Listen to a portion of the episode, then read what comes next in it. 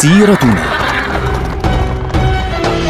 مع الدكتور عبد الله معروف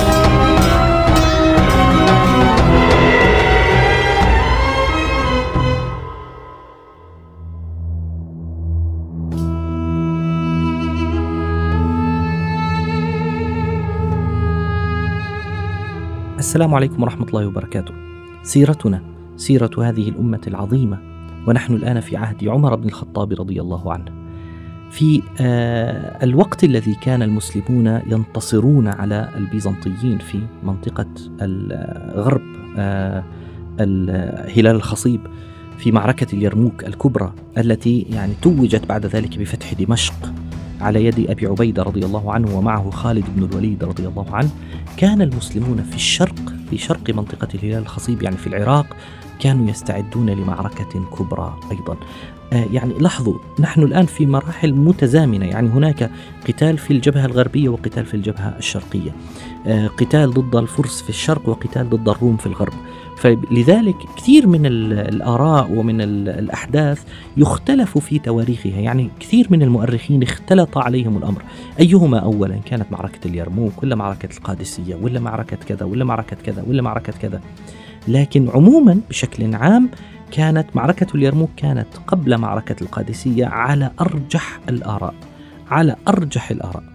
الآن في منطقة الشرق في العراق بينما كان المسلمون يقاتلون في وينتهي الأمر بانتصارهم في معركة اليرموك ثم يتوجهون لدمشق كان سعد بن أبي وقاص رضي الله عنه يتحرك باتجاه العراق. وهو قد جاء يعني مددا من عمر رضي الله عنه للمثنى بن حارثة الشيباني. وكان عمر رضي الله عنه قد سمح خاصة للعرب الذين ارتدوا في تلك المنطقة بأن يشاركوا في القتال وبالتالي شاركوا في الفتوح. الجيش الذي كان فيه سعد بن أبي وقاص رضي الله عنه اللي هو جيش الذي أتى للإمداد كان حوالي عشرين ألف فعليا. فلما وصل إلى العراق المثنى يعني كان قد استشهد. يعني كان قد أصيب بجراح فاستشهد رحمه الله وتقبله في الصالحين.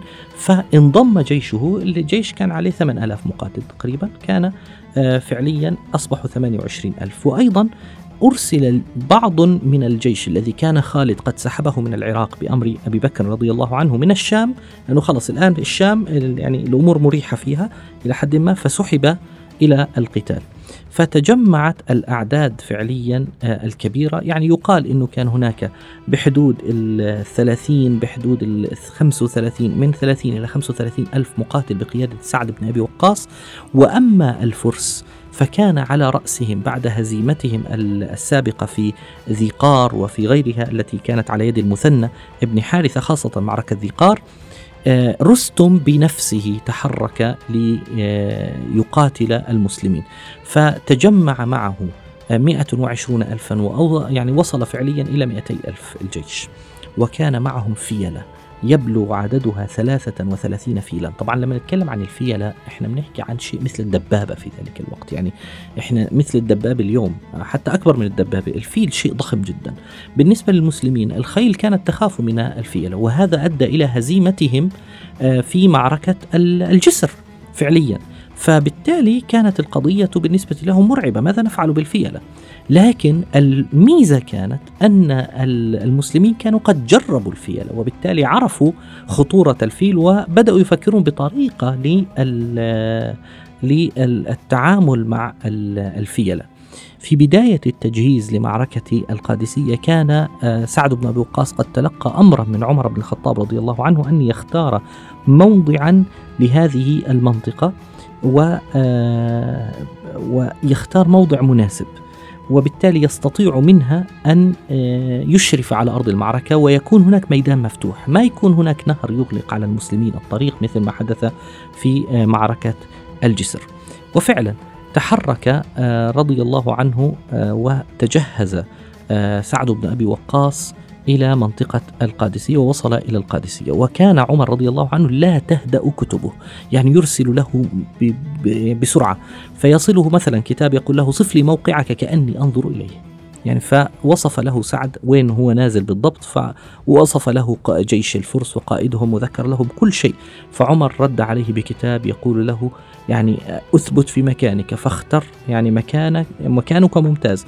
فإن منحك الله أدبارهم يعني إن انتصرت عليهم فلا تنزع عنهم حتى تقتحم عليهم المدائن. المدائن عاصمتهم يعني عاصمة الفرس. فإنه خرابها إن شاء الله.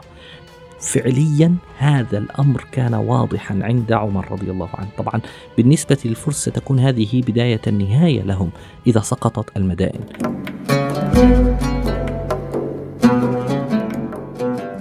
فبدأ الفرس يعني يتقدمون للقتال. فقد يعني رستم قائدهم أرسل آه، أمامه مجموعة من القادة وكان يتقدم بحذر خوفا من المسلمين. فأرسل إليه آه، سعد والجيشان الجيشان يتجهزان يعرض عليه آه، تفاوض على الإسلام. يعني يقول له نحن جئنا هنا لا يعني لم نأتي لي لنأخذ ولا لي ولا لأي شيء وإنما جئنا لكي نفتح المجال للناس لكي يدخلوا في هذا الدين بحريتهم. فرستم يعني تعامل معه بطريقة يعني وقحة. يعني تعامل معهم بطريقة وقحة وقال لهم إذا جئتم يعني إذا أردتم أن أرسل لكم طعاما وشرابا وبعض الملابس أهلا وسهلا أعطيكم وتعودون. ف... فأرسل له سعد بن أبي وقاص رضي الله عنه أننا لا نقبل منك هذا الأمر. واضح أنك لم تفهم من نحن الآن حتى الآن. فبالتالي بدأت المعركة. بدأت هذه المعركة وامتدت آه، أربعة أيام. يعني حتى سميت الأيام بأسمائها. يعني سمي اليوم الأول سمي يوم الرماث والثاني يوم أغواث والثالث يوم عماس وأخيرا كان يوم القادسية اللي هو اليوم النهائي. آه، سعد بن أبي وقاص في هذه المرحلة الخطرة الصعبة جدا أصيب بمرض أصيب بدمل. كان لا يستطيع لا أن يقعد ولا أن يركب. ويعني فبالتالي اضطر رضي الله عنه أن يشرف على المسلمين من داخل قصر كان مبنيا في المنطقة كانت الأرض هذه سيطر عليها المسلمون وكان فيها قصر. فأشرف سعد بن أبي وقاص رضي الله عنه من فوقها كان عليه آه يعني على صدره وكان تحته وسادة كان فيها يكتب ما الأوامر ويلقيها إلى خالد بن عرفطة وكان يبلغها إلى الجنود أنه تحركوا كذا وتحركوا كذا. فبدأ القتال في تلك المرحلة وتقدم يعني الفيلة. فخافت الخيول خيول المسلمين في البداية وأرسل آه، سعد رضي الله عنه إلى بقية المسلمين أن يساعدوا من الذين الأشخاص الذين يواجهون الفيلة. فحتى أنه سعد يعني صار ينادي على عاصم بن عمرو ويقول له اكفني شر الفيلة يعني افعل شيئا لهؤلاء الفيلة. فصار يفكر ف فكر بفكرة يعني ذكية قال يعني استدبروا الفيلة يعني خلوها وراء ظهوركم حتى لا تراها الخيل. واقطعوا السيور التي هي الأحزمة التي ترتبط بها الفيلة وتسقط ويسقط من فوقها الركاب. في اليوم الثاني بدأت أمداد الشام تصل اللي هم اللي كانوا مع خالد بن الوليد وبدأ فيهم كان القعقاع بن عمرو هاشم بن عتبة وكان وصولهم يعني, مر يعني مرعبا للفرس لأنه ورافعا لمعنويات المسلمين. في اليوم الثالث آه، تجهز الفرس وارسلوا الفيلة أمام المسلمين وبدأوا يصدمون المسلمين يعني يضربون المسلمين بالفيله انفسها يعني مش فقط مجرد تخويف فارتاعت الخيل وبدأوا يعني يخافون ماذا يفعلون. فهنا تطوع القعقاع بن عمرو وبدأ يتحرك هو وجماعته وعاصم معه باتجاه أكبر فيل من هذه الفيلة فيل لونه أبيض كان اسمه فيل سابور. وواحد منهم ضرب الرمح في عين الفيل وقطع خرطومه فعند ذلك سقط الفيل. فلما رأى المسلمون هذه الحركة خلاص وصلت الفكرة كيف ينتصرون على الفيلة؟ فبدأوا يضربون عيون الفيلة. ضربوا يضربوا يعني بدأوا يضربون عيونها. طبعا هنا نتعامل مع الفيلة باعتبارها سلاحا لأنهم يستخدمونها باعتبارها سلاح. وبدأ المسلمون ينتصرون في هذه المعركة بشكل كبير. لكن في اليوم الأخير اليوم الرابع يعني في الصباح بدأ القتال فقال القعقاع للناس اصبروا فإن صبرتم ساعة كان النصر لكم إن شاء الله. وبما أن الفرس خسروا سلاح الفيلة بدأ المسلمون يشدون عليهم حتى دخلوا إلى قلب الجيش الفارسي ووصل القعقاع إلى منطقة إلى الخيمة التي كان فيها رستم. فرستم هرب واختبأ بين مجموعة من البغال فوصل إليه هلال ابن علقمة فيعني ضرب يعني ضرب آه، بعض الأحمال التي على البغال فسقطت فوق رستم وكسر يعني كسر ظهر رستم فهرب وألقى بنفسه في المال في الماء فتبعه رجل من المسلمين فسحبه وأخرجه إلى الشاطئ وقتله ثم قال قتلت رستم ورب الكعبة. وكبر المسلمون فهرب الفرس في كل مكان إلى إلى الأنهار وإلى ما حولهم وانتهت المعركة بهزيمة ساحقة. للفرس. هذه المعركة استشهد فيها حوالي ثمان آلاف مسلم وقتل فيها من الفرس حوالي خمسين ألف وشرد جيشهم فعليا حتى وصل إلى المدائن. فسعد بن أبي وقاص أخذ بوصية عمر رضي الله عنه ولم يترك الأمر حتى وصل إلى المدائن في الشهر التالي. يعني بعد أقل من شهر حاصر المدائن ثم دخلها بالقوة وتحرك حتى دخل قصر المدائن الأبيض الذي قال عنه رسول الله صلى الله عليه وسلم يوم الخندق الله أكبر أعطيت مفاتيح فارس والله لكاني أنظر إلى قصر المدائن الأبيض. فدخل سعد بن أبي وقاص إلى قصر المدائن وأخذ كنوز كسرى وأرسلها إلى عمر بن الخطاب رضي الله عنه بعد أن فتحت المدائن. وعمر رضي الله عنه وقف بين الناس أجمعين وحمل سوارين كان كسرى يربسهما. ثم نادى في الناس أين سراقة بن مالك؟ فجاء سراقة رجل كبير في السن هذا الرجل هو الذي لحق بالنبي صلى الله عليه وسلم وأبي بكر يوم الهجرة. والنبي صلى الله عليه وسلم قال له كيف لك؟ كيف بك؟ لو لبست سواري كسرى.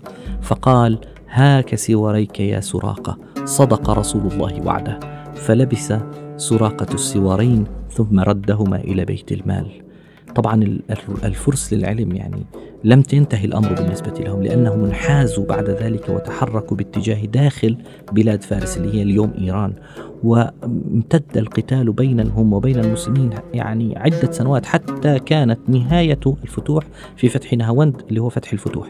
الذي يهمنا هنا أن هذه المعركة معركة آه، معركة القادسية كانت معركة كبرى من معارك الإسلام العظيمة التي أنهت أسطورة الجيش الفارسي الذي كان يعني يحكم هذه الأرض منذ ألف سنة وبالتالي سقطت عاصمته المدائن وأنفقت كنوز كسرى في سبيل الله. هذا الكلام كان مصداقا لوعد رسول الله صلى الله عليه وسلم. نلقاكم على خير والسلام عليكم ورحمة الله وبركاته.